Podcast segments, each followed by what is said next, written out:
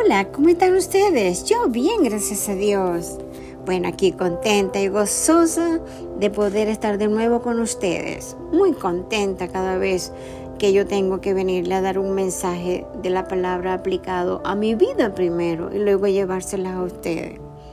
Es muy hermoso porque es un trabajo bello, me preparo, pero hoy les traigo un pequeño regalo. Hoy les traigo un capítulo de mi libro, Iluminación de mi Camino. Es un pasaje demasiado hermoso, por eso escogí esta parte para que ustedes pudieran entender el enfoque del libro. Es mi mayor tesoro y ahora se los doy a ustedes un pedacito, como yo digo, un pedacito de cielo. Espero les guste. Está hecho con amor, son vivencias, son realidades, es una historia real. Bueno, damos gracias a Dios, gracias a Anco por estar acá. Veamos. La luz de mi vida y verdadera. Dios es luz y siempre brilla para nosotros. Nunca Él tiene una luz apagada para sus hijos, jamás. ¿Lo creen conmigo? Dios es luz y el Señor Jesús vino a la tierra como la luz verdadera que alumbra a todo hombre y nosotros somos luz en el Señor, ¿verdad que sí? Y exhortados a caminar como hijos de luz en medio de las tinieblas, tenemos que resplandecer como luces en el mundo, ¿verdad que sí? ¿Cuántas estrellas no iluminan ese cielo para nosotros? La luna, y siempre están allí con esa luz sin, sin, sin apagarse para nosotros, ¿verdad que sí? En Filipenses 2.15 dice, para que seáis irreprensibles y sencillos, hijos de Dios, sin mancha, en medio de una generación maligna y perversa, en medio de la cual resplandecéis como luminares en el mundo. ¿Qué tal? Hermoso, ¿verdad? En Primera de Juan 1 del 5 a 7 dice, este es el mensaje que hemos oído de él y os anunciamos Dios es luz y no hay ninguna tinieblas en él. ¿Lo creen conmigo? Yo lo creo. Si decimos que no tenemos comunión con Él y andamos en tinieblas, mentimos y no practicamos la verdad. Pero si andamos en luz con Él, esta luz que tenemos comunicación con otros y la sangre de Jesús nos limpia de todo pecado, ¿verdad que sí? Juan nos dice que Jesús es la vida, que la vida es alcanzada gracias a la luz de Jesús, que las mismas nos alumbran con el propósito de que salgamos del estado de oscuridad. De eso se trata mi libro, de salir de ese estado de oscuridad, de arrinconamiento, como yo lo llamo, en el hueco todavía metido sin saber qué hacer. No, hay luz para ti. Jesús es la vida y, la, y luz a los hombres. Sí, así mismo dice Juan 1.4. Esto significa creer la verdad de Dios, como se revela en su palabra y hacer un esfuerzo sincero y sostenido mediante su gracia para seguirla de palabra y de obra. ¿Qué tal? Qué hermoso. Y es así. No debemos permitir que nada ni nadie nos empañe el brillo de nosotros. Y esa luz tiene que resplandecer constantemente, que nos caracteriza como hijos de luz en el Señor. Claro que sí. Así mismo tenemos que tenerla. Esto no es nada fácil, pero con Dios lo podemos lograr. Como ha sido mi caso que siempre trato de buscar y ver luz, esa luz tan hermosa y resplandeciente, para poder caminar con Él. Él quiere seguir y usted también sus pisadas, claro que sí. La inocencia de los niños, Hablamos acá de los niños. ¿Por qué? Porque de eso también se trata. Cuando estamos pequeños dicen algunas personas que no entendemos nada y que tampoco nos damos cuenta de lo que sucede alrededor nuestro. ¿Cierto?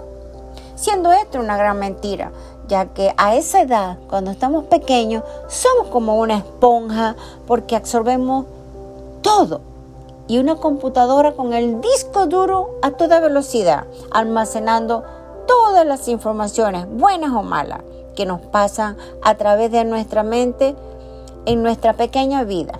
Es cierto, no somos bastante ingenuos e inocentes, somos ingenuos e inocentes. Tú sabes cómo, somos, cómo son los niños, porque todo lo creemos y no existe maldad en nuestros corazones.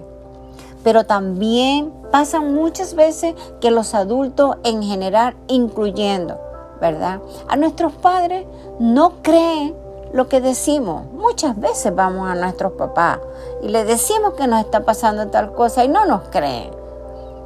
Muy triste, ¿verdad que sí? Porque el niño no miente.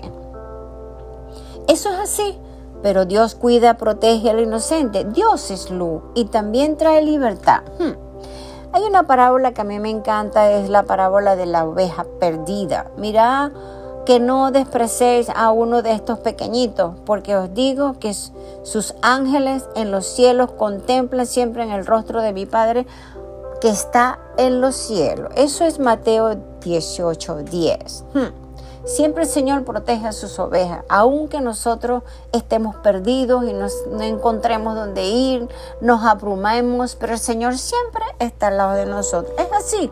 Dios promete una recompensa por la amabilidad de los niños y es por eso que Él nos dice en su palabra que nos humillemos y seamos como niños.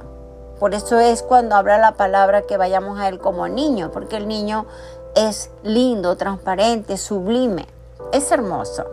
Y es ahora cuando Él me da el privilegio de poderle compartir y decirle todo lo bello, fiel y maravilloso que Él es. Que Él es y ha sido en mi vida y con mi familia.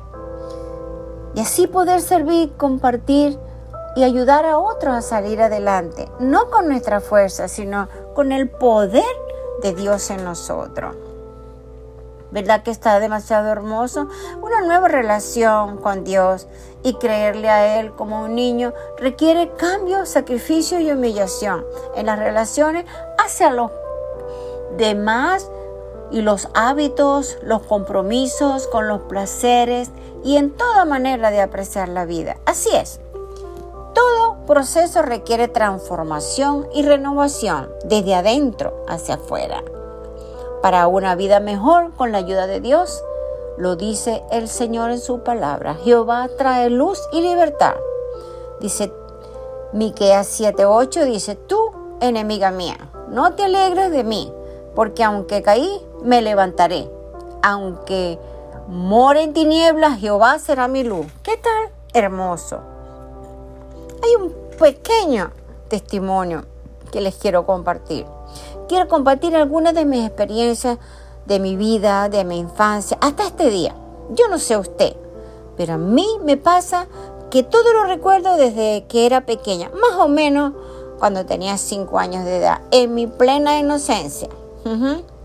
Siendo esta con muchas dificultades para un niño o una niña, pocos recursos económicos y pienso que no soy la única, a muchos nos pasa y nos ha pasado. De paso, nunca tuve mi papá biológico, no lo conocí. Desde entonces, siempre he creído que mi único papá es Dios. Y ahí me he aferrado y me he apoyado en Él y en mí, sobre todo en mí también. En este tiempo, por mi edad tan pequeñita, no podía entender nada. ¿Por qué? Porque todo lo que pasaba a mi alrededor, pues nadie me creía, pero Dios sí me creía. Él me estaba preparando y me trajo a este mundo con propósito para que le sirviera a Él, a usted y le sirviera a otras personas. Excelente, ¿verdad que sí? O sea, a los demás y que guarde siempre. Siempre tenemos que guardar ese sentimiento para la gente, para ti. Solo mi mamá luchaba para darnos un, un mejor vivir sin fallecer, sin desmayar, mucho sacrificio. Y así nos pasa todo. Hoy por hoy, ¿quién no trabaja con, y tiene a sus hijos y es un sacrificio, los tiene que dejar solos, etcétera, etcétera, etcétera? Pero, ¿cuál es el mensaje de, de acá? El mensaje es que nosotros tenemos que estar pendientes de cuando nuestros hijos nos hablan y nos dicen cosas que a veces creemos que son mentiras. Es verdad, a veces ellos empiezan a mentir y decir, pero el niño no sabe mentir, se ríe. O me equivoco, no lo creo, yo soy mamá también. Y pensando en todo esto, yo dije, bueno, yo me voy a escribir mi libro y voy a hablar de lo que pasó. Si yo fui una persona muy maltratada, pero fíjese que eso lo tomé a medida que iba creciendo, yo iba viendo la vida diferente, porque me aferré a mi padre y me aferré a mí misma también.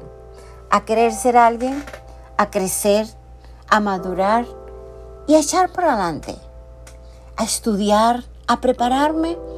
Y es hoy que estoy hablando con ustedes. Sin una preparación, si no estudiamos, si no nos quitamos todo eso de nuestra vida, no podemos hablar así, de esta manera. Y no deje que te pase la vida sin tener un encuentro con Dios, una intimidad con Él y contigo. Vete a la playa, vete donde tú quieras, a tu cuarto, al baño, al rincón, al closet, etc. Pero siempre habla con Dios. Es tu mejor amigo, tu mejor compañero, porque Él es fiel, es bueno, misericordioso y abra todo lo que quiera decirle al Señor. Búscalo, búscalo, porque el Señor siempre está esperando por ti. Y si tú no vas a Él, Él te busca y te abraza, como lo ha hecho conmigo siempre. Pasamos mucha necesidad, sí, sí, sí. Era un sacrificio grande, era duro, muy duro. Mi madre a veces nos tenía que acostar, tú sabes, sin comer. Pero usted que es mamá, usted que es papá, madre soltera, porque era mi mamá madre soltera, ¿qué le daría a usted que tendría que costar a todos sus hijos sin comer?